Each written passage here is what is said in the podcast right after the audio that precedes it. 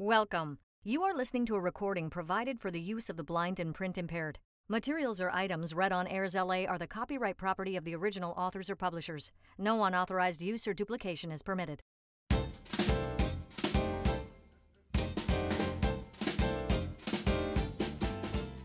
There's something new on AIRSLA every day.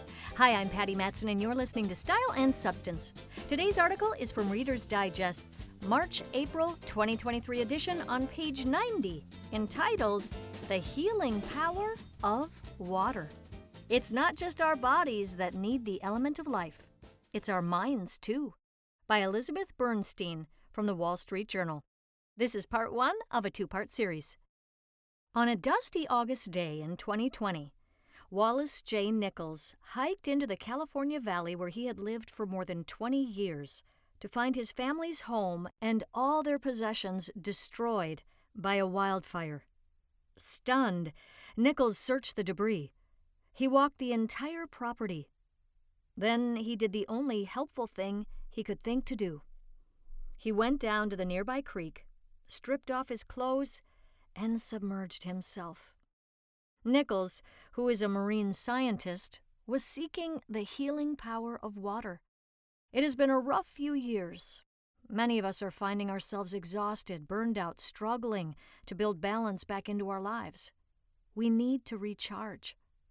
Water can help. Neuroscientists say that spending time near oceans, lakes, rivers, and other blue spaces can provide a range of benefits including reducing anxiety, easing mental fatigue, and rejuvenating us. Participating in water activities, such as swimming or surfing, can help us enter a flow state where we become fully immersed in what we're doing. This calms the mind, which is often absorbed by rumination and worry, says Ricardo Gil-da-Costa, a neuroscientist and chief executive of the neurotechnology company Neuroverse, who has studied how water affects our brain. Bodies of water also can produce a glorious sense of awe, the emotional response to something vast that expands and challenges how we see the world. Awe can decrease stress and help us put things into perspective. Water naturally relaxes us and helps focus our thoughts by taking away all the noise, says Nichols, whose work centers on how blue spaces affect our well being. All we have to do is show up. Water has special properties that may boost nature's positive impact, environmental psychologists say. When you are near water, there is often less visual and auditory information to process. Your mind can rest. The sound of water, typically steady and soft, soothes us. Its smell can provoke positive memories and associations.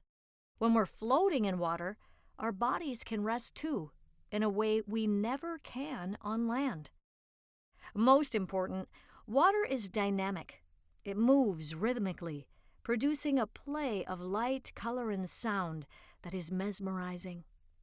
It holds our attention, but not in an overly demanding way. Researchers call this soft fascination. It gives our brains a break from the intense, focused, cognitively depleting attention that much of our daily life requires. Water helps our mind wander in a positive way, says Marc Berman, director of the Environmental Neuroscience Laboratory at the University of Chicago. This is what is so restorative.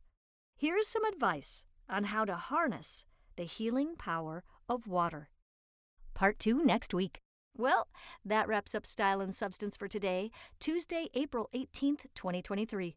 If you'd like to learn more about AIRSLA, follow us on Facebook at www.facebook.com slash airsla and be sure to click that like button. This podcast is solely for the use of the blind and print impaired. Any unauthorized use is prohibited. Make it a restful week.